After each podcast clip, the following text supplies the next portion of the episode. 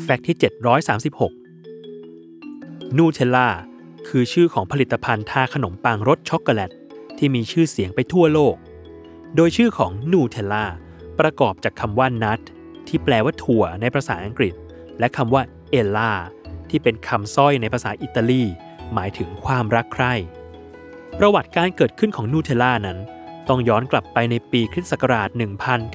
1925 เมื่อปิเอโตรเฟเรโร เจ้าของร้านขนมแห่งหนึ่งในอิตาลีเห็นว่า พวกคนงานในเมืองที่ต้องไปทำงานที่โรงงานนั้น จะต้องนำชีสมะเขือเทศ พร้อมกับขนมปัง ติดตัวไปทานเป็นมื้อเที่ยงเป็นประจำทุกวัน เขาจึงเกิดความคิดขึ้นว่า อยากให้คนงานในเมืองได้กินมื้อเที่ยงที่หวานอร่อย และมีราคาไม่แพง เขาจึงคิดค้นผลิตภัณฑ์ทาขนมปังรสช็อกโกแลตขึ้นเป็นครั้งแรก ต่อมาในสมัยสงครามโลกครั้งที่2 ช่วงปีคริสตศักราช 1940 ในสมัยนั้น